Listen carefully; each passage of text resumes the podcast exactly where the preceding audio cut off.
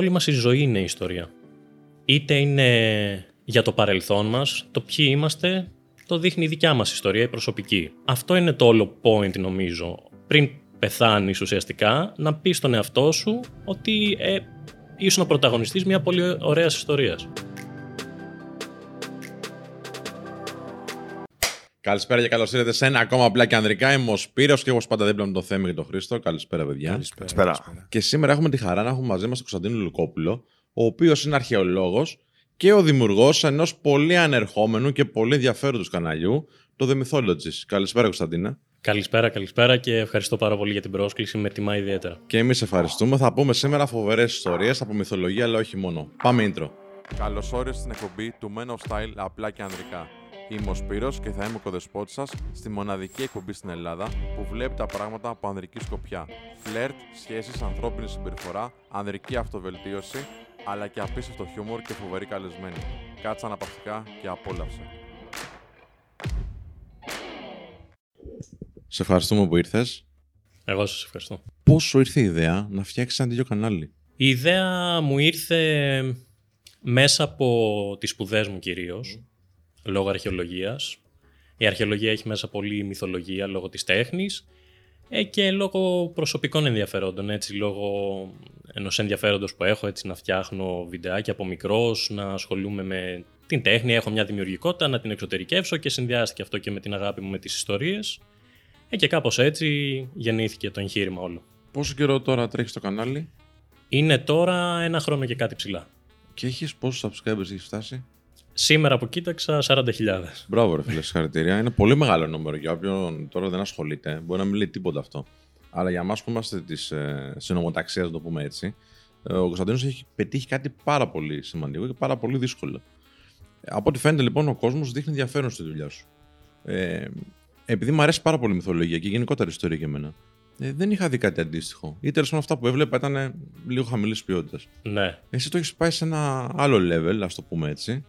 Ε, δεν το χρησιμοποιείς το YouTube σαν ας πούμε να πεις μια θεωρία συνωμοσίας όπως έβλεπα όχι. σε κάτι άλλες περιπτώσεις. Όχι, όχι. Αλλά κάνεις πολύ πολύ σωστή επιστημονική προσέγγιση. Πώς το καταφέρνεις αυτό; Καταρχάς ευχαριστώ, γιατί αυτός είναι ο στόχος μου και εφόσον το πετυχαίνω, πάνω ότι κάνω κάτι καλά. Και όσον αφορά τα νούμερα που λέγαμε προηγουμένως, εγώ προσωπικά δεν το έχω συνειδητοποιήσει ακόμα. Προσπαθώ να το καταλάβω. Είναι μεγάλο νούμερο. Είναι μεγάλο. Νομίζω ότι αργότερα θα καταλάβω τι έχει συμβεί μέσα σε αυτόν τον χρόνο. Ε, πράγματι, νομίζω ότι κυρίως έχει να κάνει με το κενό που υπήρχε στο, στο YouTube και νομίζω το ελληνικό ίντερνετ γενικότερα σε αυτά τα θέματα τα οποία είναι πολλές φορές γίνονται λίγο επικίνδυνα.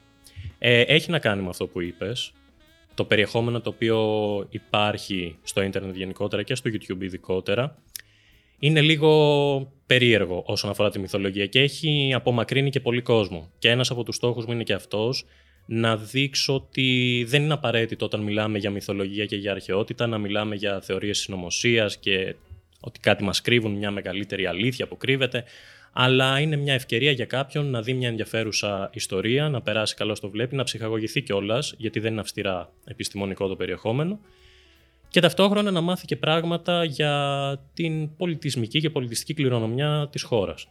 Οπότε σε βρήκες ένα κενό και λες: Κάτσε να φτιάξω τώρα ένα βιντεάκι. Να. Και πες μας λίγο την ιστορία, α πούμε, γιατί ας μην πάμε μυθολογία με τη μία τόσο μακριά, ας πάμε με τη δικιά σου ιστορία. Ε, ουσιαστικά ξεκίνησα το μεταπτυχιακό μου πριν από σχεδόν δύο χρόνια τώρα στην κλασική αρχαιολογία και συνειδητοποίησα ότι ε, όσο μελετάω περιτριγυρίζομαι από εικόνες στα βιβλία μου, στις παρουσιάσεις που έκανα, στην έρευνα γενικότερα, στους αρχαιολογικούς χώρους που πήγαινα που έτσι ένας αρχαιολόγος βλέπει και διαφορετικά έναν αρχαιολογικό χώρο. Ακόμα είναι βαρετός, αλλά βρίσκει ένα ενδιαφέρον, γιατί εντάξει να το πούμε γι' αυτό, είναι βαρετή, ας Γιατί είναι βαρετός. Μπορούμε να το συζητήσουμε γι' αυτό στη συνέχεια.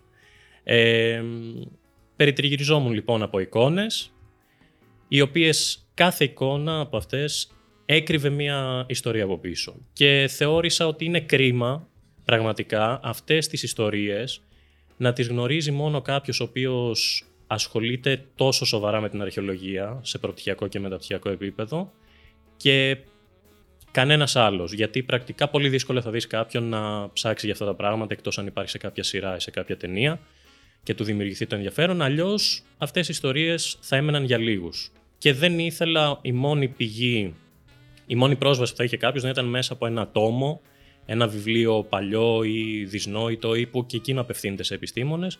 Οπότε αποφάσισα να τα κάνω λίγο πιο απλά ουσιαστικά. Να μπορεί να τα ξέρει και να τα μαθαίνει και ο απλός κόσμος ο οποίος απλά περνάει την ώρα του στο YouTube. Ναι, και ποιοι είναι οι άνθρωποι ας πούμε, που δεν θα κάτσουν να διαβάσουν. Ακριβώς. Και να το δουν λίγο οπτικοποιημένο. Σίγουρα, γιατί ειδικά σήμερα με, τα, με το ίντερνετ και τα κοινωνικά δίκτυα είναι πολύ σημαντική και η επικοινωνία της επιστήμης. Υπάρχει το επιστημονικό κομμάτι το οποίο έχει να κάνει με την έρευνα. Υπάρχει όμως και ένα κομμάτι που πρέπει να επικοινωνήσει την επιστήμη και να δώσει πίσω στο, στην κοινωνία κάποια πράγματα, τα οποία όταν ένας αρχαιολόγος παρουσιάζει κάτι σε ένα συνέδριο ή ε, κάνει μια εισήγηση ή γράφει ένα βιβλίο, πολύ σπάνια θα πάει αυτή η γνώση στον κόσμο τον απλό. Έτσι είναι ένας πολύ ε, σύγχρονος τρόπος για να δώσουμε πίσω κάποια από αυτά τα οποία μαθαίνουμε. Πάρα πολύ ωραία. Εντάξει, είναι παρεξηγημένο λίγο. Θεωρούν πάρα πολύ ότι η μυθολογία είναι ιστοριούλες ή ξέρεις είναι ψέμα κτλ. Ενώ όπως μας είπες και στο, στο πλαίσιο της κουβέντας μας τέλος πάντων, ε, είναι για κάποιο λόγο τα λέγανε αυτά. Θέλουν να περάσουν κάποια μηνύματα. Γιατί είναι τόσο παρεξηγημένο, γιατί ας πούμε το διδάσκουμε στην Ελλάδα, λες και είναι ένα παραμυθάκι; Ε, Αν το διδάσκουμε βασικά κιόλας έτσι, δεν... Νομίζω ότι υπάρχουν κάποιες έτσι αναφορές στο, στο σχολείο, τώρα δεν θυμάμαι να πω ακριβώς συγκεκριμένη τάξη ότι κάνει το τάδε, αλλά η σημασία της μυθολογίας νομίζω για μένα τουλάχιστον έχει δύο άξονες. Ο πρώτος είναι σε συνάρτηση με τη μελέτη της αρχαιότητας. Ξεκάθαρα αυτό που για εμάς είναι ιστοριούλες και όπως λέμε μυθολογία και μύθος που το έχουμε εμείς συνδέσει με το ότι κάτι είναι μύθευμα ή μύθος ότι είναι ψέμα. Για τους ανθρώπους της εποχής πολλά από αυτά, αν όχι όλα, δεν ήταν ψέμα, ήταν κάτι πολύ σημαντικό. Και ο δεύτερος άξονας είναι οι ιστορίες. Είναι πολύ ενδιαφέρουσες ιστορίες ε, κατά γενική ομολογία, η μυθολογία και η μύθοι έχουν ξεκινήσει από κάτι. Κάτι, ένα σκύρτημα, ένα ε, ερέθισμα του ανθρώπου να δημιουργήσει αυτές τις ιστορίες. Ε, σίγουρα θα έχουν βασιστεί σε κάποια πραγματικά γεγονότα. Στο πέρασμα των αιώνων αυτές οι ιστορίες εμπλουτίστηκαν, άλλαξαν. Γι' αυτό άλλωστε και στη μυθολογία έχουμε και πάρα πολλές εκδοχές. Μιλάμε για ένα διάστημα πολλών αιώνων. Μια ιστορία δεν μένει η ίδια ούτε σε 10 χρόνια μέσα, αλλάζει. Φανταστείτε τι γίνεται στους αιώνες.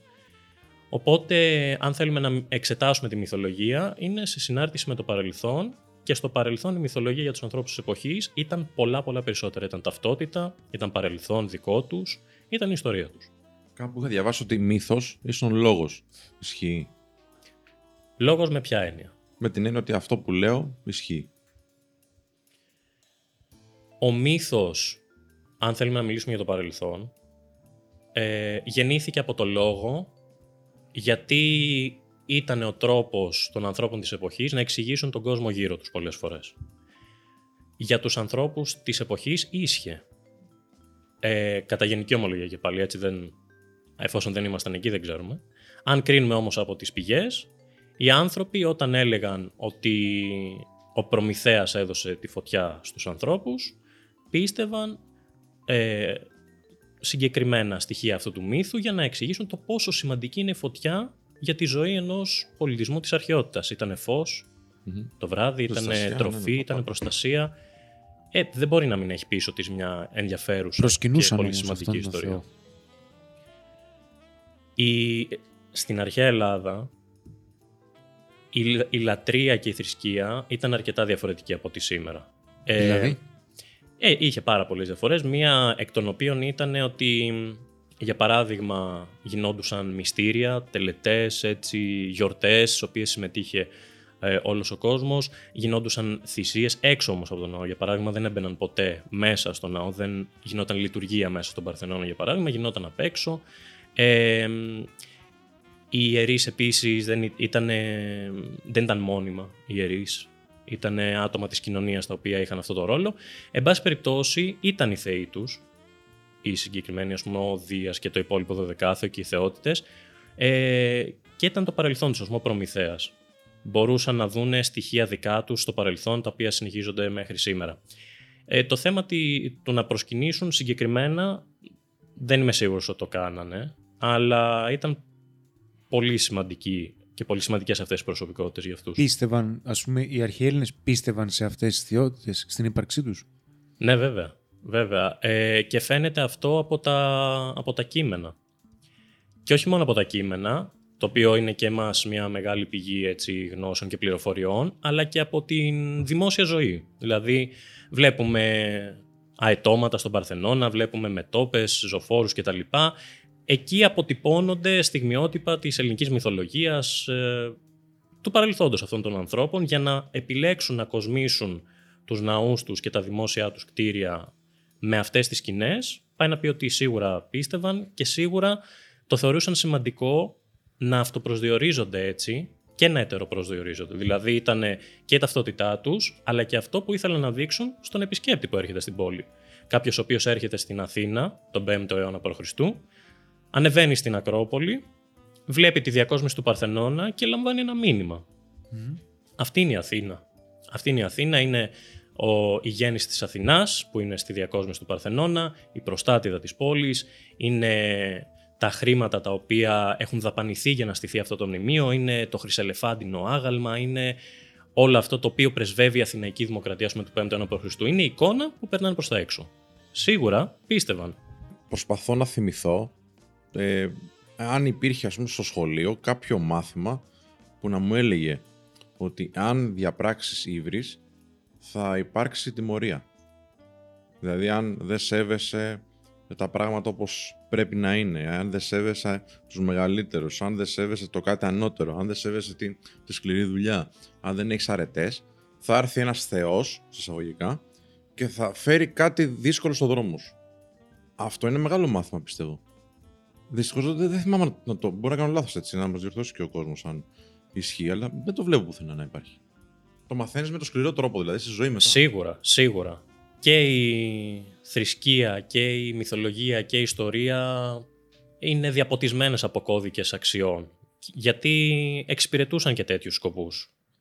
Και οι κώδικες αξιών γέννησαν ας πούμε, τέτοιες πεπιθήσεις και τέτοιες ιστορίες. Τι είναι σωστό για μια κοινωνία, τι είναι λάθος, τι είναι αυτό που μπορούμε να ανεχτούμε και τι όχι. Τι θα φέρει το καλό για τον άνθρωπο και για την κοινωνία και τι όχι. Και αν δεν το φέρει αυτό το καλό, ποια τιμωρία θα υπάρξει. Νομίζω ότι γενικά είναι ο ρόλος, ένας από τους ρόλους των θρησκειών αυτός.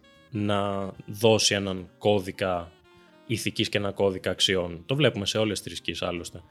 Ε, αλλά νομίζω ότι όλοι μας με το δύσκολο τρόπο το, το μαθαίνουμε αυτό. Δηλαδή και να μάθουμε στο σχολείο ότι όταν ο Οδυσσέας γυρνούσε για την Ιθάκη, όταν τύφλωσε τον Πολύφημο, ο οποίος ήταν ο γιος του Ποσειδώνα για παράδειγμα, ενώ τα είχε καταφέρει πάρα πολύ καλά, είχε πει πολύ ωραία αυτό το ότι είναι ο κανένας, ας πούμε, νομίζω. Τη γνωρίζετε όλη αυτή την ιστορία. Φεύγοντας και έχοντας πετύχει το σκοπό του να γλιτώσουν από τον Πολύφημο, φώναξε ότι δεν τον τύφλωσε ο κανένας, αλλά ο Οδυσσέας. Δηλαδή, τη στιγμή που ένιωσε ασφάλεια και έφευγε, ένιωσε ότι ήταν καλή ιδέα να αποκαλύψει την ταυτότητά του. Με αποτέλεσμα να, να εκνευριστεί ο Ποσειδώνας με την ύβρη αυτή του Οδυσσέα και να του κάνει τη ζωή δύσκολη στη συνέχεια. Καυχήθηκε. Ναι, ναι, καυχήθηκε. Ουσιαστικά. Καυχήθηκε. Ξέρεις τι, ε, ένας μύθος, ε, μου λες έτσι, είναι μια ιστορία. Ναι, κατά βάση ναι. Γιατί ανέφερε τώρα κάτι ο Σπύρος και θέλω λίγο να το πω ένα βήμα πιο πριν. Ε, για ποιο λόγο οι ιστορίες είναι τόσο σημαντικές. Αν ξέρουμε ότι και διαιωνίζονται για χιλιάδες ότι υπάρχει περίπτωση να μην είναι και αληθινές. Αλλά για ποιο λόγο έχουν τέτοια ισχύ; Γιατί νομίζω όλη μας η ζωή είναι ιστορία. Είτε είναι για το παρελθόν μας, το ποιοι είμαστε, το δείχνει η δικιά μας ιστορία, η προσωπική. Σαν κοινωνία και σαν χώρα για παράδειγμα, αυτό το μεγάλο, ένα μεγάλο κομμάτι της ταυτότητάς μας είναι η ιστορία.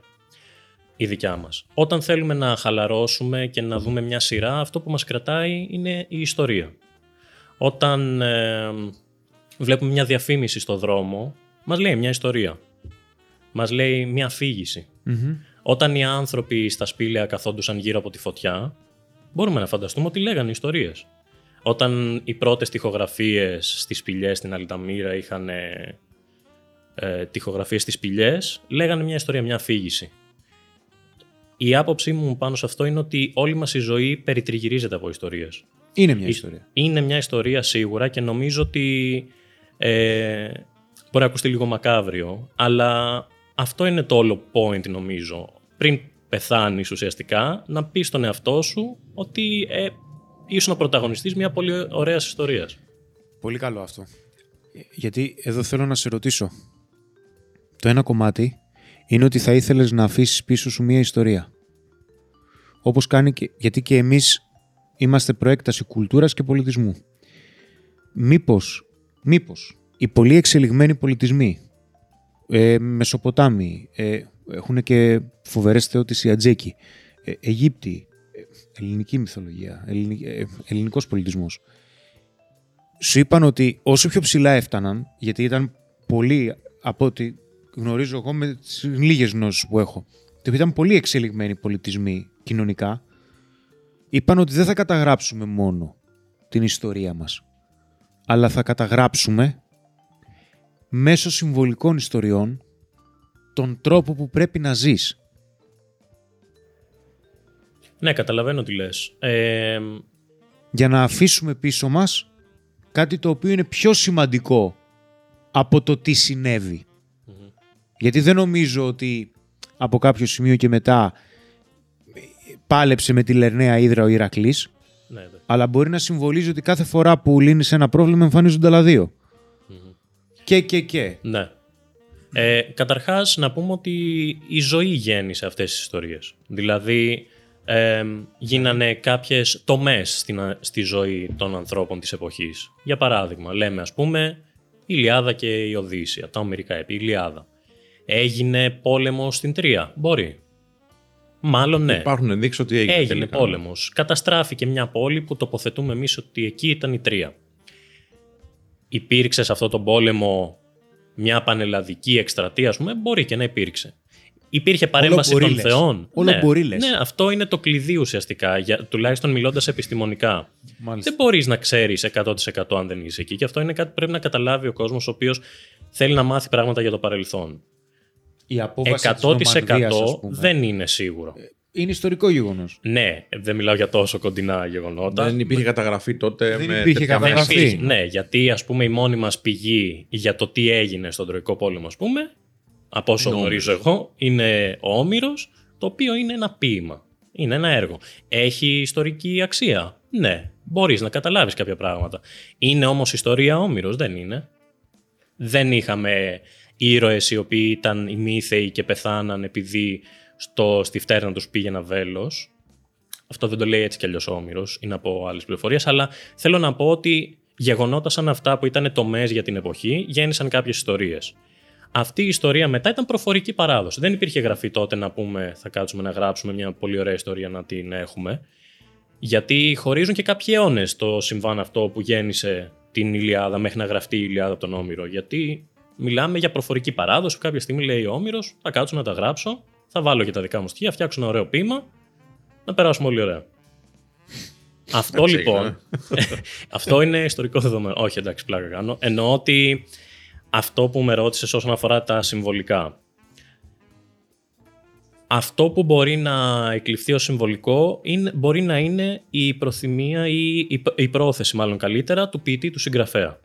Ναι, μπορεί όταν μιλάμε για τη Λερναία Ήδρα να έχει να κάνει για αυτό, αλλά είναι η πρόθεση ενός συγγραφέα. Δεν μπορούμε να πούμε ότι όλο το πολιτισμικό περιβάλλον γύρω του οδήγησε στο να γράψει το συγκεκριμένο πράγμα για τη Λερναία Ήδρα. Ο ίδιος μπορεί να ήθελε να περάσει έναν συμβολισμό για αυτό το πράγμα. Δεν μπορούμε όμως να μιλήσουμε γενικά για όλο τον πολιτισμό μέσα από αυτό. Ναι, ότι συνοήθηκαν όλοι, δηλαδή ότι ξέρεις, θα αφήσουν μια κληρονομιά αυτή για τους επόμενους. Ναι, καταρχάς πρέπει να, να Για καταλάβουμε. Το, για το δεκάθεο μπορείς όμως να πεις. Ε, ποιο πράγμα; Ότι μπορεί ο κάθε θεός να συμβολίζει κάτι διαφορετικό. Ναι, βέβαια. Ή τον σεβασμό. Βέβαια, βέβαια. Εννοείται, σίγουρα. Γι' αυτό και ο κάθε θεός στο δωδεκάθεο έχει το δικό του πεδίο δράσης, τα δικά του πάθη, που είναι πολύ σημαντικό στην αρχαία ελληνική θρησκεία, η ανθρώπινη φύση των θεών, με τα πάθη τους, τα λάθη τους, όλα αυτά τα οποία γνωρίζουμε σήμερα. Ε, σίγουρα συμβόλιζαν κάτι από πίσω. Εγώ τώρα, ας πούμε, πιάστηκα από αυτό που είπες Ναι, για τη ναι, ναι, Λερναία ναι, ναι, Ήδρα ναι. συγκεκριμένα. Εντάξει, όμως αυτό έχει δηλαδή να κάνει με τον τρόπο που ζει ο άνθρωπος, όπως και οι θυσίες. Δηλαδή, πιο παλιά οι θυσίες γινόταν ε, διαφορετικά. Ακόμα και σήμερα πιστεύω ότι γίνονται θυσίες και κάνει ο καθένας μας. Δηλαδή, το ότι θα κοιμηθώ εγώ δύο ώρες λιγότερο είναι μια θυσία. Είναι το ίδιο πράγμα. Κάτι θυσιάζω για να έχω κάτι άλλο που θέλω. Βέβαια. Ε, ένα πολύ σημαντικό στοιχείο σε αυτό είναι ότι, παιδιά, αν σκεφτούμε τι μας χωρίζει χρονολογικά από την εποχή αυτή που συζητάμε για παράδειγμα τον 5ο αιώνα. Τι είναι, είναι 2.500 χρόνια ας πούμε. Τι είναι αυτό αν το δει κάποιος στη μεγάλη κλίμακα της ζωής του ανθρώπου και στην ύπαρξή του στον κόσμο; Δεν είναι καν χτες. Ε, Σήμερα είναι, αν το δει κάποιος. Μην πάμε τώρα σε συζητήσεις για τη ζωή του σύμπαντος και Ναι, όλα ναι, αυτά τα ναι, οποία ναι, δεν, δεν είμαι παίζει κανένα εγώ, ρόλο ακριβώς, ναι. δεν είμαι εγώ ο υπεύθυνος να τα απαντήσω, αλλά καταλαβαίνετε ότι η αίσθηση του χρόνου είναι πάρα πολύ ε, διαφορετική, αν τα σκεφτείς όλα αυτά. 2.500 χρόνια πριν λέμε. Αρχαία. Σήμερα είναι στη ζωή του ανθρώπου. Οπότε είναι πολύ λογικό να έχουμε ίδιες ανάγκες, να εκφραστούμε, ίδιες ε, αντιλήψεις με διαφορετική ταυτότητα όμως, το πώς εμείς θεωρούμε κάποια πράγματα. Αλλά είναι πολύ κοντά στη ζωή του ανθρώπου για να πούμε ότι έχει τρομερές διαφορές. Ποτέ δεν θα μπορέσουμε να μπούμε στο μυαλό των ανθρώπων της εποχής. Ποτέ δεν θα μπορέσουμε να σκεφτούμε όπως σκεφτόταν ένας αρχαίος, ένας αρχαίος Έλληνας. Αλλά μπορούμε να το προσεγγίσουμε και εκείνη η μαγεία της αρχαιολογίας, για παράδειγμα, που χρησιμοποιεί τα υλικά, αυτά που άφησαν πίσω τους, για να καταλάβει κάποια πράγματα για το παρελθόν και τη ζωή τους. Ε, εμείς εδώ έχουμε ένα concept που λέμε, ξέρω εγώ, αντοχή στον πόνο και θάρρος. Εντάξει, γιατί έτσι πιστεύουμε ότι προχωράς μπροστά, εξελίσσεσαι, αντιμετωπίζεις τα προβλήματα ή επανέρχεσαι από κακουχίες. Υπάρχουν κάποιες ιστορίες που θα έλεγες ότι ξέρεις τι περνάνε αυτό το μήνυμα; Στην, στη μυθολογία προφανώς. Ε, σχεδόν όλες θα έλεγα. σχεδόν όλες, γιατί αυτό το οποίο... Αυτό δεν είναι απλό όμως που λες. Γιατί σημαίνει ότι αν είναι σχεδόν όλες, σημαίνει ότι όλες οι μυθολογίες και δεν έχει συμβαίνει και με ένα πολιτισμό, αν κάνω λάθος μου λες άστο, έχουν κοινά στοιχεία. Ναι, βέβαια. βέβαια. Και μπορεί αυτοί οι πολιτισμοί να μην συναντήθηκαν ποτέ. Μμμ. Γι' αυτό σε ρώτησα στην αρχή, μήπως αφήνουν έναν κώδικα πίσω, Καταλαβαίνω αν, τι αφού υπάρχει διαφέρει. κοινός παρανομαστής. Ναι. Ε, αυτό είναι πάρα πολύ ενδιαφέρον που λες και θα απαντήσω με συγκεκριμένες ε, αναφορές μετά. Ε, μία πολύ ενδιαφέρουσα θεωρία που υπάρχει είναι για το λεγόμενο ταξίδι του ήρωα. Μμ. Ήταν ο, ο Τζόζεφ Κάμπελ, ας πούμε, τον 20ο αιώνα, ένας Αμερικανός μυθολόγος, κατά σύμπτωση, ε, ο οποίος τι έκανε, μελέτησε μεθ- μυθολογίες του κόσμου, συγκριτική μυθολογία ας πούμε, και τι παρατήρησε σε πολλές μυθολογίες, ένα επαναλαμβανόμενο μοτίβο στο ταξίδι του ήρωα σε κάποιες ιστορίες. Ο ήρωας με τα Βασίστηκε. χίλια πρόσωπα. Ακριβώς, το βιβλίο «Ο ήρωας με τα χίλια πρόσωπα». Βασίστηκε πάνω σε κάποιες θεωρίες εποχής του Γιούγκ για το συλλογικό, ασυνείδητο κτλ. Και είπε ότι παιδιά, όλοι μας, εμείς οι άνθρωποι, ε, που ανήκουμε στο ίδιο είδος, έχουμε στο υποσυνείδητό μας κάποιες συγκεκριμένες έτσι, ε, ιδέες οι οποίες βγαίνουν προς τα έξω με αυτές τις ιστορίες. Εντάξει, γι' αυτό παρατηρούμε πολλές φορές το ίδιο μοτίβο. Αυτό με τις 12 στάσεις στον κύκλο του ταξίδι του ήρωα, που ξεκινάει, που είναι ουσιαστικά τι είναι, η κανονική του ζωή, στον κύκλο το πρώτο μισό, και η μετάβασή του στον κόσμο της περιπέτειας. Οι εμπειρίες που αποκομίζει σε όλη αυτή τη διάρκεια του ταξιδιού, αυτά που περνάει, αυτοί που γνωρίζει, οι δυσκολίες που τον αλλάζουν, και μετά στο τέλος του κύκλου γυρνάει πάλι στην κανονική ζωή, τελείως διαφορετικός όμως. Έχοντας περάσει όλες τις δυσκολίες με το θάρρος, με την αντοχή στον πόνο, με την εμπειρία που έχει πολύ κοντά στο θάνατο, συνήθως στη μέση του ταξιδιού, με τους νέους φίλους και γυρνάει πίσω τελείως διαφορετικός. Τον έχει αλλάξει αυτό και αντιμετωπίζει τη ζωή του διαφορετικά μετά. Και αυτό, πώς φαίνεται, δεν ξέρω αν ισχύει η θεωρία με το συλλογι- συλλογικό ασυνείδητο, έχει αμφισβητηθεί, αλλά αυτό που μπορώ να σου πω με βεβαιότητα και εδώ κολλάει και το μπορεί μπορεί, το σίγουρο ποιο είναι εδώ, ότι ακόμα και σήμερα αυτό το ταξίδι του ήρωα μαγεύει τον κόσμο. Και πώς φαίνεται αυτό; Ο George Lucas, ο δημιουργός του Star Wars, έχει παραδεχτεί ότι βασίστηκε για το σάγκα το συγκεκριμένο πάνω στο ταξίδι του ήρωα. Σε πολύ λίγες νομίζω ιστορίες με ήρωα δεν θα δούμε αυτό το ταξίδι. Και στο Harry Potter υπάρχει επίσης και έχω κάνει και ένα αντίστοιχο βίντεο και γι' αυτό έχω μελετήσει το συγκεκριμένο θέμα. Ε, πάντα μαγεύει τους ανθρώπους το ταξίδι ενός ήρωα. Μας συντριγκάρει ενστικτοδός. Ναι, Και από τη στιγμή που μας συντριγκάρει ενστικτοδός, σημαίνει ότι το νευρικό μας σύστημα ανταποκρίνεται σε ένα νόημα. Ε, βέβαια, το, μπορεί να είναι το νόημα, μπορεί να είναι η αγωνία για το τι θα γίνει, το ότι ταυτιζόμαστε με τον ήρωα του οποίου την ιστορία βλέπουμε, πόσο θα θέλαμε να ήμασταν στη θέση του, να περάσουμε τις, δυσκολίες, τις δυσκολίες και να φτάσουμε σε ένα καλύτερο επίπεδο από ό,τι ήμασταν πριν, να πάρουμε την αμοιβή μας, έτσι, γιατί μέσα στο ταξίδι του ήρωα υπάρχει και το σημείο της ανταμοιβής, να νικήσουμε τον μεγάλο μας αντίπαλο που ο καθένας προσδιορίζει διαφορετικά το ποιος είναι ο μεγάλος του αντίπαλος. Μπορούμε να πούμε ότι ο καθένας μας περνάει ένα ταξίδι του ήρωα και είναι ο ίδιος ο ήρωας, ας πούμε. Εκεί, εκεί κολλάει και στο τέλος της ζωής που έλεγα προηγουμένως, να έχεις αφήσει πίσω σου μια ωραία ιστορία. Στην ελληνική μυθολογία, για παράδειγμα, νομίζω δεν υπάρχει καλύτερο παράδειγμα από τον Ηρακλή, ο οποίος προτού ξεκινήσει για τους άθλους, εκεί στην ενηλικίωση περίπου, είναι σε ένα λιβάδι, κάθεται, χαλαρός, σκέφτεται τι θα κάνει στη ζωή του. Προτού ξεκινήσει κάνει ιδέα για τους άθλους και εμφανίζονται μπροστά του δύο γυναίκες. Η μία είναι καλοντημένη, αλλά φαίνεται ότι είναι κάπως... δεν προσέχει πολύ τον εαυτό της, φαίνεται ότι κάνει καταχρήσεις ας πούμε. Μία άλλη γυναίκα η δεύτερη, πολύ προσεγμένη έτσι με στυλ ωραία και τον προσεγγίζουν εκεί που κάθεται κάτω από ένα δέντρο. Και αυτό ε, είναι μία ιστορία που κολλάει απίστευτα στο συγκεκριμένο θέμα που έθεσες. Η μία του λέει ότι σου ανοίγονται δύο δρόμοι και έχω να σου προτείνω τον δικό μου δρόμο, ο οποίος είναι ο εξής. Ό,τι θέλεις θα το έχεις. Το φαγητό που επιθυμείς θα το τρως. Θα έχεις τα πλούτου του κόσμου, αλλά δεν θα περάσεις ας πούμε ένδοξες στιγμές. Θα είναι η ζωή σου απλή, ήσυχη ε, και δεν θα κοπιάσεις. Παίρνει τον, ίδιο, παίρνει τον λόγο η άλλη κοπέλα, η άλλη γυναίκα και του λέει ότι ξέρεις κάτι δεν θα σου πω ψέματα. Ο δρόμος που θα ακολουθήσεις ο δικός μου είναι γεμάτος δυσκολίες.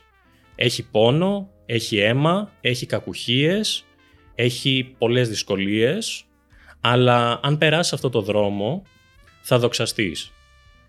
Και αν θέλεις, ας πούμε, να σε δοξάσει η πόλη σου και η χώρα σου, θα πρέπει να πονέσεις και να πολεμήσεις για τη χώρα σου και την πόλη σου. Αν θέλεις να σε εκτιμούν οι φίλοι σου, θα εκτιμήσεις και εσύ τους φίλους σου και θα υποστηρίζεις τους φίλους σου. Το όνομα της ε, ε, γυναίκας της, ε, που είπε αυτό το λόγο ήταν αρετή. Η αρετή, ενώ η άλλη που του πρόσφερε το εύκολο ήταν η κακία. Και ο Ηρακλής εκείνη τη στιγμή επέλεξε το δύσκολο δρόμο. Τον δρόμο της αρετής μέσα από όλες τις δυσκολίες και ακολούθησε αυτό που γνωρίζουμε με τους άθλους, οι οποίοι εκτός από τη δυσκολία που παρουσιάζουν από μόνοι τους, έχουν και μια πολύ σκοτεινή αιτία από πίσω. Ο Ηρακλής τρελάθηκε από την ήρα, σκότωσε τη γυναίκα του και τα παιδιά του και προχώρησε στους άθλους για να εξηλαιωθεί. Ήταν απόφασή του να περάσει το δύσκολο δρόμο. Αλλά γι' αυτό σήμερα, τον Απρίλιο του 2021, μιλάμε για τον Ηρακλή. Βέβαια, οι δύο γυναίκες αντιπροσωπεύουν και ένα συνεχές σταυροδρόμι. Βέβαια. Μια επιλογή. Βέβαια. Ε, ήθελα να σε ρωτήσω και το σκεφτόμουν για τον Ηρακλή. Ε, υπάρχει κάποιος συμβολισμός στο ότι είναι τυχαίο πως ήταν ημίθεος; Ημίθεος σίγουρα για να καταφέρει αυτά που κατάφερε Μήπως θα έπρεπε να είναι ψυχολογικά, μήπως ψυχολογικά κρύβει ότι πολλές φορές τα, τα παιδιά χωρισμένων γονιών μπορεί να νιώθουν μια εσωτερική ανασφάλεια; Και προσπαθούν να καταφέρουν περισσότερα πράγματα για να αποδείξουν ότι αξίζουν. Ή για παράδειγμα το πόσο σημαντικό είναι το παιδί να μεγαλώνει σε ένα οικογενειακό περιβάλλον το οποίο είναι ομαλό. Νομίζω ότι αυτό έχει να κάνει περισσότερο με το πώς αντιλαμβάνεται ο κάθε ένας που διαβάζει τη συγκεκριμένη ιστορία. Με τις δικές του πολιτισμικές προσλαμβάνουσες, με τα δικά του βιώματα. Άλλος μπορεί να ταυτιστεί με τον Ηρακλή, επειδή μπορεί να προέρχεται από μια τέτοια οικογενειακή κατάσταση, οικογένεια. Άλλος μπορεί να ταυτιστεί με τον Θησέα. Άλλος μπορεί με κανέναν από τους δύο. Είναι το πώς ερμηνεύουμε εμείς αυτές τις ιστορίες το πώς τις χρησιμοποιούμε εμείς στη ζωή μας, το πώς μας εμπνέουν ή το πώς μας ε, διδάσκουν άλλα πράγματα. Ε, δεν μπορώ να πω με βεβαιότητα ότι έχει έναν συμβολισμό συγκεκριμένο. Από τη στιγμή όμως που για τον τάδε άνθρωπο έχει αυτό το συμβολισμό, τότε ναι, τον έχει. Να. Και σε ρώτησα κιόλας αν όντως υπάρχει κάποιος πιο σίγουρος συμβολισμός, το ότι είναι, είναι ο γιος ε, του Δία. Ναι. Δεν είναι ενός τυχαίου θεού. Και καταλήγει και Θεός. Αποθεώνεται ο Ηρακλής στο τέλος. Σωστά. Πηγαίνει στον Όλυμπο, πεθαίνει στην πυρά, ε, καίγεται. Μάλλον ζητάει ο ίδιος να τον κάψουν γιατί έχει δηλητηριαστεί και αποθεώνεται. Είναι ένα ταξίδι Ναι. τελείως κυκλικό. Γεννιέται από Θεό και καταλήγει να αποθεώνεται από τον ίδιο τον πατέρα. Και είναι και τρομακτικό γιατί ο, ο Δίας, δηλαδή η- α- αυτό που πρεσβεύει ο κάθε θεός είναι πανανθρώπινο. Ναι, σίγουρα οι αξίες που πρεσβεύει ο κάθε Θεός είναι Ή, ή το πανανθρώπινες, είναι πρακτικό, πράγματα που μας γιατί είναι απασχολούν. ο, ο θεός κεραυνού. Έχει Ναι. τον κεραυνό. Ο κεραυνός είναι ηλεκτρισμός. Ναι. Το, ε, ολόκληρος ο πολιτισμός μας στηρίζεται στον ηλεκτρισμό. Ναι, και πόσο μάλλον όταν πριν από τόσους αιώνες ο άνθρωπος προσπαθούσε να αντιληφθεί τα φυσικά φαινόμενα και ήταν πολύ πιο εύκολο για αυτό να το προσωποποιήσει. Και να πει ότι ξέρεις κάτι, κεραυνός. ρίχνει ο Δίας τώρα, ναι. Δίας. Πόση δύναμη όμως έχει ο κεραυνός που μπορεί να καταστρέψει τα πάντα, πρέπει να είναι ο πιο δυνατός θεός σίγουρα. Έχει κεραυνούς. Ήταν και πρεπάντης βέβαια, έτσι. Ήτανε, ήτανε. ήτανε δεν, το, δεν τον τρεπότανε και Ήτανε ρε φίλε. Ε, τι- ήτανε. Εντάξει, αν ανοίξετε στο Wikipedia να δείτε τη σελίδα του Δία. Και το λέω Πώς τώρα έχει και σε πάει, ναι. όσου. ναι, ναι, ναι, ναι, ναι ακριβώς. σε όσους το βλέπουν αυτό, να πάνε τώρα τους προκαλώ στη σελίδα του Δία Βάλτε εδώ να στο παίζει, σε Wikipedia παρακαλώ, τη, τη λίστα. και να δει πόσες και ποιες ήταν. Θα χρειαστεί αρκετά scroll. Καλά, Αυτό. κράταγε λίστα και ξέρουμε και τα ονόματα. Κράτησαν όλοι οι υπόλοιποι. Αυτός και ο Δόγκανος. όλοι οι κουτσομπόλιδες μέσα στους αιώνες, Πραγματικά. όλες, ένας και ένας. Τι, αυτό όμως είναι ένας συμβολισμός σίγουρα, ξεκάθαρος. Δηλαδή, αυτός ο οποίος έχει την εξουσία, αυτός ο οποίος είναι ο άρχοντας του σύμπαντος, δεν μπορεί να μην ε, περνά, ας πούμε, μερικές από τις ιστορίες του και τις δυνάμεις του σε ανθρώπους που χωρίς αυτές δεν θα μπορούσαν να είναι πρωταγωνιστές των Εκεί ιστοριών. ήθελα να το πάω. Ήταν η φάση και το αναλύεις αν θες λίγο περισσότερο. Ξέρεις τι, αυτός επειδή έχει δύναμη μπορεί να έχει όποιον θέλει, έτσι είναι και οι άνθρωποι. Ή ήταν η φάση ότι ξέρεις τι, πρέπει κάποιες γνώσεις, γονίδια να μεταφερθούν σε κάποιες έτσι οικογενειακές ε, ροές αν θες. ο Ηρακλής ως γιος ας πούμε του Δία σίγουρα καταφέρνει αυτά που καταφέρνει γιατί είναι ο γιος του Δία και έχει κάποιες από τις δυνάμεις του. Δηλαδή σωματικά, φυσικά δεν θα μπορούσε να τα κάνει αυτά που έκανε. Ε, δεν γίνεται. Ο Δίας ζευγαρώνει με νύμφες, με θνητές, με θεές. Το γενεαλογικό δέντρο της ε, ελληνικής μυθολογίας έχει πολύ Δία μέσα.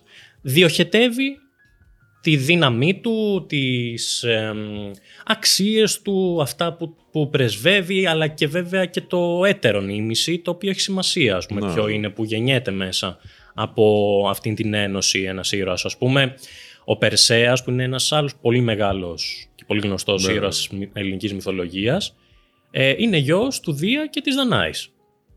Έχει μεγάλο, μεγάλη σημασία το τι έγινε στη συνέχεια που η Δανάη ήταν κλεισμένη σε ένα πύργο και ο Δίας τη γονιμοποίησε ως ε, χρυσή βροχή και μετά τους πέταξαν σε ένα ποτάμι να πεθάνουν και τελικά έφτιαξαν τη ζωή τους με αυτά που έκανε ο Περσέας στη συνέχεια. Είναι γιος του Δία όμως.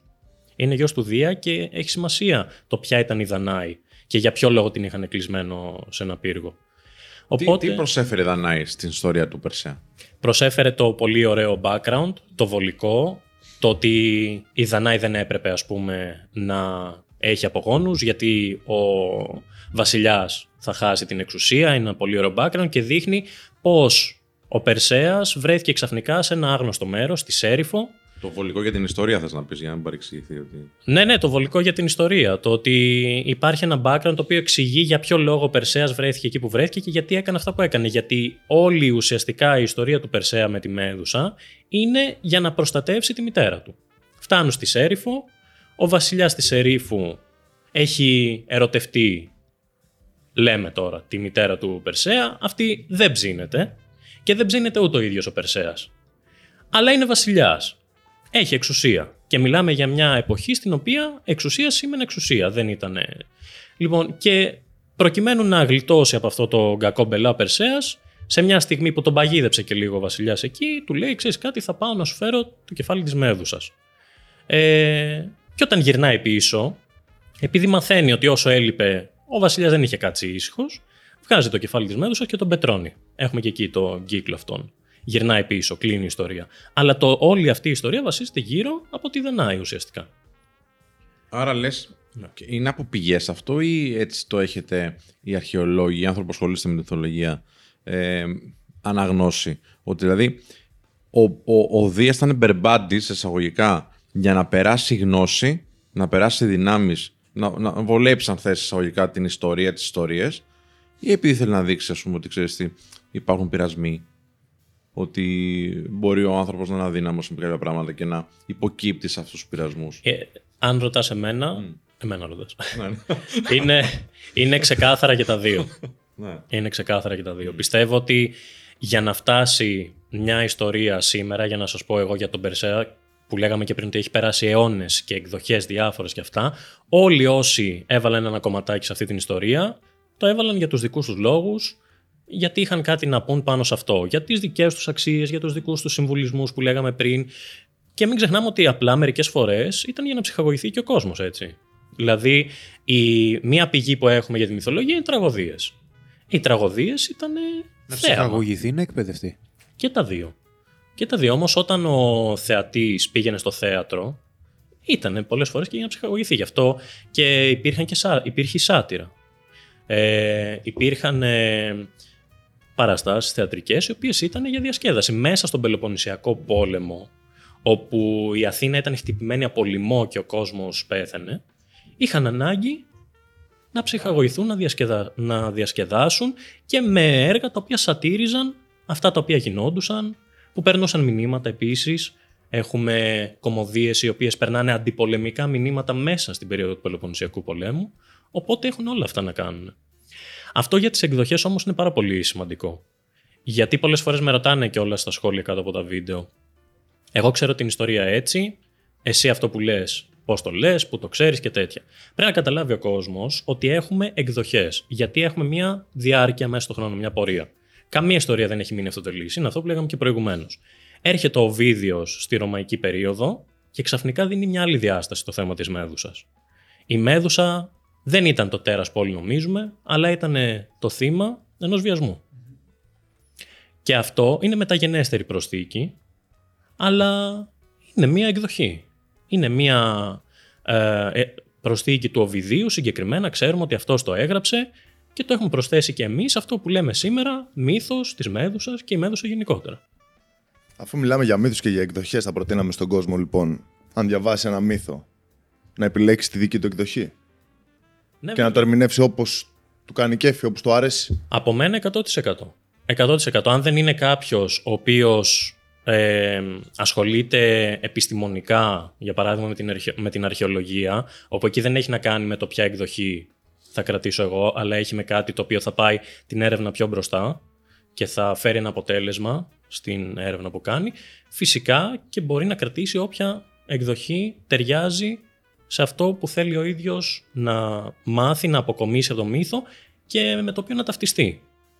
Γιατί το παράδειγμα με τη Μέδουσα που λέγαμε προηγουμένως είναι, είναι επίκαιρο και περνάει πάρα πολύ σημαντικά μηνύματα. Πάρα πολύ σημαντικά. Ε, σίγουρα προσφέρεται για να πάρουμε στοιχεία από αυτό. Το ότι η Μέδουσα δηλαδή ε, κάποτε ήταν ιέρια και βιάστηκε και τιμωρήθηκε η ίδια και έγινε τέρας. Και σε όλη της τη ζωή ας πούμε καταδικάστηκε. Ε, και στο τέλος αποκεφαλίστηκε κιόλας από τον Περσέα. Είναι ένα μήνυμα το οποίο είναι ξεκάθαρο αν θέλει κάποιος να το δει έτσι ότι ποτέ μα ποτέ δεν φταίει το θύμα σε αυτές τις περιπτώσεις. Ναι. Είναι ξεκάθαρο. Μπορεί οποιοδήποτε θέλει να πάρει αυτή την εκδοχή της ιστορίας του Οβιδίου και να το κάνει βίωμά του. Και είναι μια πολύ σημαντική αξία αυτό. Σε ποια είναι η αγαπημένη σου ιστορία; Και ποια σε εκφράζει; Ο και έρωτας και η μυθολογία ψυχή, θα θα ρώταγα. έλεγα. Συγγνώμη. Ναι, Γιώργο. μυθολογία. Και μυθολογία Ναι. γενικότερα θα ρώταγα. Ε, αγαπημένη μυθολογία, εντάξει, είναι η ελληνική μυθολογία, γιατί, αυτή, ε, γιατί με αυτή έχω την εξοικείωση. Όχι μόνο όμως επειδή έχω την εξοικείωση, επειδή έχω δει αυτές τις ιστορίες έτσι λίγο πιο αναλυτικά και πολλές από αυτές τις βλέπω γύρω μου. Δηλαδή, καταλαβαίνετε τι εννοώ, είναι παντού, είναι στην καθημερινότητά μας, στη ζωή μας, Μια στις βόλτα εικόνες να κάνεις μας. στην Αθήνα, τα Ακριβώς. βλέπεις όλα. Ακριβώς. Ε, αγαπημένος μύθος είναι ο μύθος του έρωτα και της ψυχής και αυτός είναι ρωμαϊκή έτσι, εκδοχή ας πούμε, αλλά ήταν και ο πρώτος που έκανα στο κανάλι και το έκανα, ξεκίνησα με αυτόν συγκεκριμένα γιατί ήταν πραγματικά ο αγαπημένος μου και φυσικά εκεί και αν υπάρχει συμβολισμός, όταν μιλάμε για τον έρωτα, το Θεό έρωτα και την ψυχή και όλες αυτές τις δυσκολίες που περνάνε μέχρι στο τέλος να Πες το είναι έτσι με μαζί. λίγα λόγια, αν θες. Ναι, ουσιαστικά Φαντάζομαι θα έχει happy end. έχει happy end ναι, Βέβαια. και είναι, και είναι από Το τις πες Θα δεις δύσκολος τι θα πάθεις. έρωτας, ρε. είναι, είναι από τις σπάνιες φορές που έχει happy end ένας μύθος. Ε, είναι, είναι σπάνιο.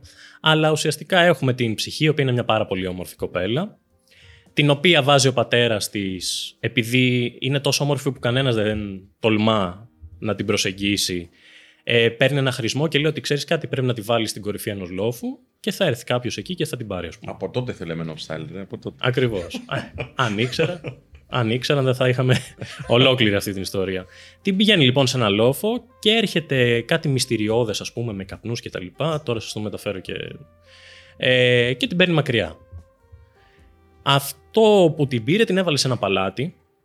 Θα μου πείτε μετά αν σας θυμίζει κάτι αυτή η ιστορία πιο σύγχρονη. Την έβαλε σε ένα παλάτι λοιπόν, δεν τον είχε δει ποτέ. Όμως ήταν το παλάτι, ήταν, περνούσαν πολύ ωραία, είχε δεχτεί να είναι μαζί του, ήταν ευτυχισμένοι κτλ. Με το καπνό. Ναι, Ναι. γενικά. Συναντιέται με τις αδερφές της. Εντάξει. Όχι, όλα, όλα καλά βοήθησαν. σου λέει. όλα βοήθησαν. Α πούμε ότι. Αν όλα έχει βοήθησαν. θέληση ο άλλος, όλα γίνονται. Αυτό το μυστήριο όμως είναι που εντριγκάρει. ναι. Ναι, ναι. Τον πιάνω ή δεν τον πιάνω; Α, Τον έχω ή δεν τον έχω. κάνε τον καπνό. Τον άλλο. Ναι. ε, και ουσιαστικά κάποια στιγμή η ψυχή αρχίζει και τις λείπουν οι αδερφές της και η οικογένειά της. Παρακαλεί αυτό τον άγνωστο τέλος πάντων να πάει να τις βρει. Ε, τη βρεις, βρίσκει τις αδερφές της και της λένε καλά ποιος είναι αυτός ρε παιδί μου που σε έχει εκεί στο παλάτι και αυτά. Σκαρφίζεται εκεί μια ιστορία ότι είναι ένας πλούσιος έμπορος και τα λοιπά, μήπως τα μαζέψει. Ε, αρχίζουν και ζηλεύουν οι αδερφές, την πιέζουν και κάποια στιγμή της λένε ξέρεις κάτι δεν γίνεται, Να το γνωρίσουμε. ναι, πρέπει Παλικάρι, οπωσδήποτε ναι. να γίνει. Δεν γίνεται. Α πούμε, καταλάβανε ότι δεν ξέρει η ίδια ποιος είναι. Γιατί της κάναν συνέχεια πιεστικές ερωτήσεις και δεν είχε ξεκάθαρες απαντήσεις. Είχαν και, είχε πει και αντίθετα πράγματα που δεν έβγαζαν νόημα. Οπότε λέει: Όντως με πείσανε, πρέπει να δω ποιος είναι. Δεν γίνεται. Ε, αποφασίζει λοιπόν ένα βράδυ που θα είναι μαζί να φωτίσει την ώρα που κοιμάται ο έρωτας δίπλα της με ένα λιχνάρι και να δει το πρόσωπό του. Ε, πώς τα φέρνει η ζωή, έτσι όπως σηκώνει το λιχνάρι, πέφτει λίγο κερί πάνω στον έρωτα, ο οποίος ξυπνάει, ε, βλέπει η ψυχή ότι είναι ο έρωτας αυτός που την έχει πάρει στο παλάτι, ο οποίος μάλιστα της είχε πει ότι ποτέ μην προσπαθήσεις να δεις το πρόσωπό μου, δεν πρέπει. Φυσικά η ψυχή με αυτό τον πρόδωσε και έτσι μας λέει ας πούμε η συγκεκριμένη εκδοχή ότι ξαφνικά ο έρωτας πέταξε μακριά έξω από το, από το παλάτι και την παράτησε. Ε, Την άφησε στο σπίτι του. ναι, σηκώθηκε και έφυγε. Δεν- σηκώθηκε δεν και είναι και έφυγε. δύσκολο να γίνει κάποιος. Ναι. Ε, ναι, ακριβώς. Λοιπόν, και μετά ξεκινάει το ταξίδι της ηρωίδας, ας πούμε, σε αυτή την περίπτωση. Περνάει κάποιες δοκιμασίες η ψυχή, φτάνει πολύ κοντά στο θάνατο πολλές φορές, έχει βοήθεια από θεούς, έχει και έχθ- έχθρα με ε, θεές, την Αφροδίτη συγκεκριμένα. Να πούμε εδώ για όσους δεν το ξέρουν, ότι η Αφροδίτη μπορεί να ήταν η θεά του έρωτα και του πάθους και της ομορφιάς, αλλά είχε και μια πολύ σκοτεινή πλευρά. Ήταν πολύ ζηλιάρα, ήταν χερέκακη, δεν τρεπόταν γενικά. Ε, βάζει πολλές δυσκολίες στην ψυχή. Είναι αυτή ουσιαστικά που κρύβεται από πίσω από τις κακουχίες που περνάει και από το γεγονός ότι δεν την έπαιρνε τελικά κανένας για γυναίκα του. Δεν γιατί ήταν η Αφρο- μητέρα του έρωτα η Αφροδίτη. Ναι, Α, ναι. Κακιά πεθερά ήταν. Και είχε στείλει τον έρωτα ουσιαστικά να την πάρει για να πέρασε ακόμα πιο δύσκολο. Όμως ο έρωτας την ερωτεύτηκε την ψυχή γιατί τρυπήθηκε από δικό του βέλος. Μμ. Εν πάση περιπτώσει, περνάει όλες αυτές τις δυσκολίες η ψυχή. Δεν το έχει και πολύ με το βέλος. Όχι, είναι, είναι άμα το σκεφτείς. Εντωμεταξύ, ε, πολλές ιστορίες έχουν γίνει έτσι κατά λάθος, υποτίθεται. Τέλος πάντων, η ψυχή περνάει αυτές τις δυσκολίες και τελικά, λίγο πριν το θάνατο, ο έρωτας τη συγχωρεί και ζουν μαζί ευτυχισμένοι. Ε, εντάξει, νομίζω ότι και με τη μυθολογία να μην ασχολείται κάποιος, μόνο και μόνο με τις έννοιες περί έρωτα, ψυχής και δυσκολιών, τη σχέση μεταξύ του μυαλού και του πάθους και του έρωτα και πώς μπλέκει όλη αυτή η κατάσταση με τη λογική, τη λογική του ανθρώπου και το πάθος του, ε, μπορούμε να δούμε ότι είναι μια, ένας μύθος γύρω από την ισορροπία αυτών των δύο και το πώς επηρεάζει η καρδιά το μυαλό και το αντίστοιχο που λέμε εμείς το μυαλό ας πούμε, και η καρδιά. Απαγόρεψε όμως ο έρωτας στην ψυχή να δει το πρόσωπο. Ναι, γιατί η Αφροδίτη δεν θα το έπαιρνε και πάρα πολύ καλά. Αν ε, μάθαινε ότι ο γιος της είναι με την ψυχή την οποία αυτή αντιπαθούσε, διότι η ψυχή ήταν πάρα πάρα πολύ όμορφη, μην ξεχνάτε, και ένιωθε μια απειλή η Αφροδίτη και θα της έκανε ακόμα πιο γρήγορα δύσκολη τη ζωή. Ζήλευε, ρε, κοίτα. Πάρα πολύ. Πρίκα. Πάρα πολύ. Παίζονται πολλά τώρα. Οικογενειακές ιστορίες. Σε έπαιρνε το γιο. Οικογενειακές ιστορίες. Διπόδια μέσα. Χαμός. Αυτό θυμίζει την, ε, την πεντάμορφη του τέρας. Ακριβώς. Ναι. Ακριβώς. Αυτό, ε, αυ- εκεί πήγαινε και η ερώτηση μου προηγουμένω. Έχει βασιστεί πάρα πολύ. Εντάξει, πολλές. όχι μόνο ταινίες και έτσι, σύγχρονες ιστορίες, σύγχρονα παραμύθια τέλος πάντων, αλλά και θρησκείες παίρνουν στοιχεία. Πάρα πολλά. Δηλαδή, Ναι. αν θυμάμαι καλά, η... του Δευκαλίωνα ιστορία Ναι. είναι ο Νόε. Ακριβώς. Θες να πεις λίγο μερικά γι' αυτό. Ή- Ναι. βασικά, Ή άλλα παραδείγματα που θα ήθελε έτσι να. Είναι, ο- είναι ίσως το καλύτερο παράδειγμα που μπορώ να σου πω αυτή τη στιγμή ε, για τον κατακλυσμό του Νόε, ας πούμε, που είναι έτσι πιο κοντά στις δικές μας προσλαμβάνουσες σαν ε, ιστορία. Ε, πολλοί ξαφνιάζονται όταν μαθαίνουν ότι ο κατακλυσμός του Νόε δεν είναι ούτε η πρώτη τέτοια ιστορία, ούτε η πιο γνωστή γενικά. Δηλαδή, υπήρχε η αρχαία ελληνική εκδοχή στη μυθολογία με το μύθο του Δευκαλίωνα. Οι άνθρωποι ήταν αμαρτωλοί, αν σας θυμίζει κάτι. Ο Δίας είχε σκοπό να... Α, ναι, είχε απειβδίσει και είχε σκοπό να αφανίσει τους αμαρτωλούς ανθρώπους και να τους ξεκινήσει από το μηδέν, αν σας θυμίζει κάτι. και έστειλε πλημμύρα. Είχε όμως έναν εκλεκτό, στον οποίο είπε ότι ξέρεις κάτι, εσύ και η γυναίκα σου, η πύρα, είστε ενάρετοι άνθρωποι, χτίστε κάτι, φτιάξτε κάτι για να επιπλέψετε. Και περάσαν οι μέρες και έγινε ο κατακλυσμός και από τον Δευκαλίωνα και την πύρα που επιβίωσαν γεννήθηκε το ανθρώπινο γένος στη συνέχεια το αναμάρτητο ας πούμε. Φυσικά εντάξει, η σημείο προς σημείο αν το πάρεις, οι ομοιότητες είναι πάρα πολλές και υπάρχουν ακόμα και παλιότερες εκδοχές ε, στην Μεσοποταμία, τέτοιου είδους ε, ιστορίες. Τα ονόματα είναι υπερβολικά δύσκολα για να τα προφέρω και Να, να το όχι, επιχειρήσω δεν θες. καν. Αλλά έχω κάνει ένα αντίστοιχο βίντεο αν θέλετε να το δείτε κιόλας. Εκεί με λίγη βοήθεια τα λέω τα ονόματα. Δεν ήταν Αλλά είναι ο αντίστοιχο. Δευκαλίων που πέταξε την πέτρα και γινόταν άνθρωπος πίσω. Ακριβώς, Και ακριβώς. ο πρώτος ήταν ο Έλληνα. Ο ναι, Έλλη- ναι, ναι, έτσι ακριβώς. Ναι. Ήταν ο γενάρχης, ας πούμε, των Ελλήνων, γιατί ο Δευκαλίων και η Πύρα πετούσαν πέτρες πίσω τους και αυτές οι πέτρες γινόντουσαν άνθρωποι. Από τη μεριά του Δευκαλίων να γινόντουσαν οι άντρες, από τη μεριά της Πύρας οι γυναίκες. Αλλά είναι ένα πολύ ε, ενδιαφέρον παράδειγμα γιατί συνα- απαντάτε σε πάρα, πάρα πολλές μυθολογίες. Και εκεί είναι ένα πολύ ωραίο ερώτημα να το ψάξει κανείς. Τι είναι αυτό που γέννησε αυτές τις τόσο παρόμοιες ιστορίες; Υπάρχουν διάφορες θεωρίες. Η επικρατέστερη, νομίζω, εκ των οποίων είναι ότι κάποια στιγμή λιώσαν οι πάγοι στην τελευταία εποχή των παγετών, αυξήθηκε η στάθμη της θάλασσας, πάρα πολλές περιοχές πλημμύρισαν και από προφορική παράδοση μέσα στους αιώνες δημιουργήθηκαν αυτές τι ιστορίες για το πώς επιβίωσε ε, το γένος των ανθρώπων.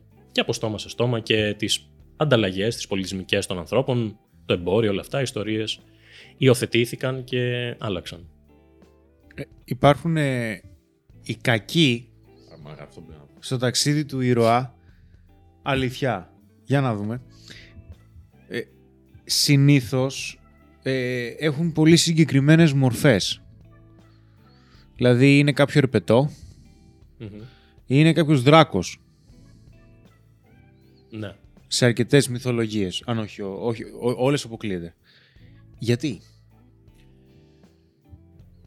Είναι καλή ερώτηση. Νομίζω ότι Εγώ έχω απάντηση. θα χαρώ πολύ να την ακούσω. Ναι. Α, η δικιά Σε μου. μια η- άλλη εκπομπή λέει. Θα σας καλεσμένο. όχι, όχι, η αλήθεια θα ήθελα. Ε, γιατί πραγματικά δεν είναι ότι. Εντάξει, επειδή τώρα. Μιας και το αναφέραμε αυτό, στο κανάλι που ανεβάζω τους μύθους, μην νομίζει κανένας ότι εγώ κοιμάμαι και ξυπνάω με ένα βιβλίο μυθολογίας στο χέρι. Δηλαδή είναι στη, στο περισσότερες ενδιαφέρον γνώσεις, μου, έχεις κάνω την έρευνά μου. Ναι, εντάξει, αλλά. Βλέπεις και ξέρεις, με style πάρα πολύ. Πάρα Ναι, πολύ. έτσι. Εξα- ε, εννοείται αυτό. Ε, μ, είμαι φυσικά ανοιχτός και σε συζητήσεις και σε διαφορετικές θεωρίες, εννοείται αν είναι δυνατόν. Νομίζω ότι γενικά υπάρχει μια, υπήρχε από παλιά μια φοβία, ένας φόβος, μια κακή προδιάθεση απέναντι στα ερπετά και στα φίδια γενικότερα. Και σήμερα στην ε, εξοχή, αν δεις ένα φίδι, δεν ξέρεις αν είναι δηλητηριώδες, το πρώτο σου ένστικτο είναι να το σκοτώσεις ή να σωθείς τέλος πάντων.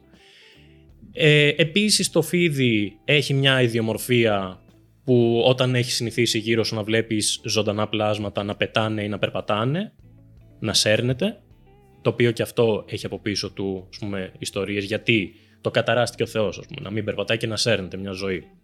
Υπάρχει μύθος για το φίδι. Είναι όντως. Το έχει καταραστεί και του λέει θα σέρνεσαι και δεν θα έχεις πόδια. Ναι, Απλά δεν θυμάμαι ακριβώς το μύθο να το πω. Θυμάμαι το τέλος. Ναι, νομίζω ότι έχει να κάνει με το, Το νόημα. με τον Αδάμ και την Εύα. Επειδή Ναι, ισχύει. προσέφερες. Απλά δεν είμαι στο- σίγουρος. Ναι. Το μήλο το καταράστηκε ο Θεός να σέρνεται μια ζωή. Ε, είναι ένας φόβος προς το συγκεκριμένο ας πούμε, είδος. Ε, και- Πρωτόγονος. ναι, ναι, ναι, σίγουρα, σίγουρα. Και τώρα ένα πολύ ενδιαφέρον θα ήταν ας πούμε, σε ιστορίες και παραδόσεις ε, πιο της Βόρειας Ευρώπης ή και στα Βαλκάνια νομίζω, ο Δράκος είναι μια άλλη ιστορία.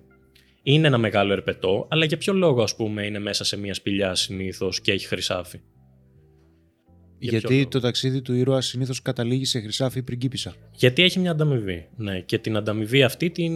πρέπει να την κερδίσει κάπως. Και συνήθως ο Δράκος όπως και το Ερπετό αντιπροσωπεύουν μία απειλή, ένα πρόβλημα, ένα εμπόδιο. Ακριβώς. Αυτά είναι συγκαλυμμένα.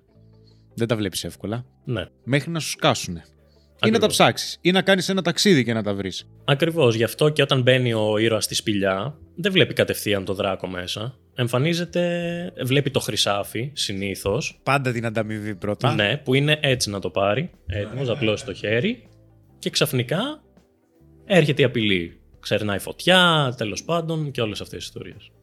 Ναι, και η φλόγα είναι και καθαρτική.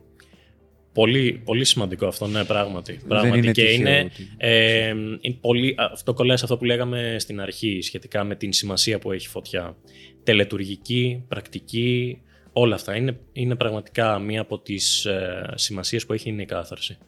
Γιατί το, ειδικά με το, με το προπατορικό, ε, το μήλο που το δίνει φυσικά το φίδι, έτσι, ε, αντιπροσωπεύει εκείνη τη στιγμή με το που φάει το μήλο ο Αδάμ, Μμμ. ε, αποκτούν συνείδηση. Αποκτούν συνείδηση του πόσο ευάλωτη είναι και του πόσο γυμνή. Ακριβώς, ναι. Και αυτό είναι και, αν δεν κάνω λάθος, ε, η πρώτη καταγεγραμμένη ιστορία ντροπής του ανθρώπου. Δεν το, Το πότε πρώτο το εμφανίστηκε γνωρίζω. η ντροπή. Μου φαίνεται πιθανό πάντως, ναι. Ναι, το διάβαζα κάπου, αλλά από μια πηγή μόνο δεν είμαι σίγουρος. ναι. Οπότε το πρόβλημα που εμφανίζεται, ένα σοβαρό εμπόδιο, αποκτάς επίγνωση ότι είσαι ευάλωτος. ναι, βέβαια, αυτό είναι, είναι ξεκάθαρο. Το ότι κάλυψαν μετά το σώμα τους με τα φύλλα σικής είναι ξεκάθαρο αυτό. Η, η, το να συνειδητοποιείς ότι είσαι ευάλωτος, ότι σε βλέπουν, νιώθεις γύμνια ξαφνικά, σου έρχεται να κάνεις έτσι, να κρυφτείς. Είναι, είναι πολύ, πολύ σημαντικό και μάλλον εκφράζει αυτήν την αίσθηση της ντροπής. Είναι ε, νομίζω αρκετά ξεκάθαρο. Και το φίδι προκύπτει από αυτό νομίζω. Ναι, είναι πρωτόγονο. Αλλά Πρωτόγονο, και ο, ναι. ο δράκος, ας πούμε, που αντιπροσωπεύει συνήθως ένα πρόβλημα, ε, ε, πρώτα απ' όλα είναι πολύ δύσκολο να ιτηθεί, Ναι, βέβαια. γιατί ένα πρόβλημα, σοβαρό πρόβλημα, είναι δύσκολο να το ξεπεράσουμε, αλλιώς δεν συνεχίζεις. Είναι σοφός, γιατί ζει πολύ Μπράβο, καιρό. μπράβο. Σοφός και άπλιστος. Α, είναι και άπλιστος, γι' αυτό και έχει τόσο πολύ χρυσάφι και σου λέει εν Ακριβώς. τέλει ότι να δω τι θα γίνεις όταν το αποκτήσεις. Το οποίο να σημειώσουμε ότι δεν είναι ότι το χρησιμοποιεί ο δράκος το χρυσάφι, απλά του αρέσει επειδή γυαλίζει. Ε, και, ναι, θέλει να το έχει. ναι. Δε- δεν είναι ότι το κάνει κάτι, ας πούμε. Ναι, ναι, ναι. Δεν βγάζει έξω τη δράκαινα, ας πούμε, και πάνε και ξοδεύουν. ε. απλά γυαλίζει. δηλαδή έχει Τσιφούρα και αυτό τη Είναι δικιά λίγο- του σημασία. Είναι λίγο γύρι. είναι hoarder, δηλαδή τα, τα μαζεύει για να τα κοιτάει, να τα φυλάει και να χαίρεται. Ίσως Φιλάργυρος. όμως είναι και η μόνη του αλληλεπίδραση με κόσμο επίσης, γιατί έρχονται να του πάρουν το χρυσό. Ναι. Είναι κοινωνικός κατά βάθο, βρε. Δεν είναι... ναι, αυτό είναι. αυτό είναι. Απλά θέλει χρυσό, ρε παιδάκι, που πήγαινε με διαμάντια. Είναι, Ναι. είναι πολύ σημαντικό. Είναι πολύ σημαντικό. ναι. Αλλά να σημειώσουμε ότι τον νικάει ο ήρωας, τον δράκος στο τέλος. Ναι, τον κερδίζει. Και Είναι και αρκετοί συμβολισμοί ότι θα χρησιμοποιήσει την πανοπλία του δράκου για να γίνεις πιο ισχυρός, για να ενισχύσεις την αμυνά σου Ακριβώς, κλπ. κλπ, κλπ. Και πάλι και αυτό θρησκείες μου το πήραν Άγιος Γιώργος. Ναι, ναι. Βέβαια. Δράκο Ναι, ναι. κτλ. Βέβαια. Πολύ ωραία, Κωνσταντίνη, να σε ρωτήσω τώρα, μιας και έχεις το ακαδημαϊκό background και μπορείς να βοηθήσεις ανθρώπους σε αυτό. Αν κάποιος ήθελε να ασχοληθεί λίγο πιο σοβαρά με, με τη μυθολογία. Πέρα από το κανάλι σου, έτσι, που θα το έχουμε στο description από κάτω να το δείτε και να ακολουθήσετε τον Κωνσταντίνο όποιος θέλει. Ε, τι θα του συμβούλευε να ξεκινήσει, πώς θα ξεκινούσε κάποιος; Αν θέλουν να αποκτήσουν μια γενικότερη ε, εικόνα, μια επισκόπηση, θα έλεγα, όπως λέω και στο βίντεο, να πάρουν τα πράγματα από την αρχή. Θεογονίας. Ναι. Κοσμογονία, θεογονία, ισίωδο. Καταλαβαίνω πολύ καλά, πιστέψτε με, το πόσο δύσκολο είναι να κάτσει κάποιος και να διαβάσει ένα αρχαίο κείμενο ακόμα και από μετάφραση. Δεν προοριζόντουσαν αυτά τα κείμενα για να τα διαβάσει κάποιος σήμερα. Είναι, συγκεκρι... είναι γραμμένα με έναν πολύ συγκεκριμένο τρόπο. Θέλει μια εξοικείωση. Βιβλία υπάρχουν. Ε, υπάρχουν πολύ αξιόλογες εκδόσεις, εκδοτική Αθηνών, κυρίως βιβλιογραφία ξένη μπορώ να προτείνω. Ο, ο κάκτος δεν έχει... Ναι, ο Κάκτος πολύ επίσης. καλή, Ε, υπάρχουν, υπάρχουν πηγές που μπορούν να αποκτήσει μια επισκόπηση έτσι, αλλά θέλει δουλειά, θέλει υπομονή, δεν είναι. Φίλε, εγώ θυμάμαι το πρώτο βιβλίο που διάβασα ποτέ. Ήταν μία εικονογραφημένη έτσι εγκυκλοπαίδεια τόμη ήταν και είχε Οδύσσια και Ιλιάδα. Δεν είχα διαβάσει άλλο βιβλίο. Το είχε πάρει η μάνα μου για κάποιο λόγο τέλος πάντων από πλασιέ και ήταν έντονο σαν χρώματα και άρχισε και το ξεφύλιζε. Διάβασα πρώτα την Οδύσσια και μετά την Ιλιάδα. Ε, και έτσι έκανα στο μυαλό μου ας πούμε, το όλο το ταξίδι του Οδυσσέα από την Ιλιάδα και μετά να, Ναι. μέχρι να πάει στην Ιθάκη τέλος πάντων. Και γούσταρα τόσο πολύ μετά. Και πιστεύω ένας καλός τρόπος, ειδικά για τους νέους, είναι να, να, να βρουν τέτοιες εκδόσεις. Α, βέβαια. Δεν χρειάζεται δηλαδή, να πάρεις οπωσδήποτε κείμενο. Ναι, ναι, Φαντάζομαι εγώ ναι, τώρα. σίγουρα. Απλά το έλεγα περισσότερο με το πιο σοβαρά, ξέρεις, να αποκτήσει μια ε, επισκόπηση από απ τις πηγές από τις οποίες προκύπτουν όλες αυτές οι ιστορίες. Απλά να, να ξεκινήσω όμως με αισιόδο, συμφωνώ και εγώ απόλυτα έτσι εννοείται. Όμηρο Είναι και από τις Ισίωδο. πιο ωραίες ιστορίες. Όπως, ε, όσο σημαντικά, είναι πολύ σημαντικά για να ξεκινήσει κάποιος να διαβάζει μυθολογία και είναι και τα κείμενα πάνω στα οποία, ας πούμε, ειδικά το Μύρου, βασίστηκε η παιδεία των αρχαίων Ελλήνων, γιατί ήταν το παρελθόν τους. Ο αρχαίος Έλληνας στον Αχηλέα έβλεπε έναν προγονό του. Δεν έβλεπε μια ωραία ιστορία. Τέλεια. Κωνσταντίνο, μου σε ευχαριστούμε πάρα, πάρα πολύ. Εγώ σας ευχαριστώ. Ευχαριστούμε. Εγώ σας Ήταν ευχαριστώ. πολύ ενδιαφέρουσα και λίγο διαφορετική εκπομπή σήμερα και συνέβαλες πάρα πολύ σε αυτό. Χαίρομαι πολύ και πάλι Ε, σας ευχαριστώ πολύ που με Να έκανατε. είσαι καλά και, Εμείς, και, και εμείς. μπράβο για τη δουλειά σου. Ευχαριστώ. Ευχαριστώ, παιδιά, και εσάς. Ευχαριστούμε και σα παρακολουθήσατε και αυτό το επεισόδιο του Απλά και Ανδρικά. Μην ξεχάσετε να κάνετε like, να κάνετε και ένα subscribe και αν σας αρέσουν οι ιστορίες, να πάτε στο κανάλι του Κωνσταντίνου και να τον ακολουθήσετε και να δείτε τα βίντεο του γιατί είναι πάρα πολύ υψηλής ποιότητας. Αυτά τα λέμε στο επόμενο επεισόδιο. Γεια χαρά.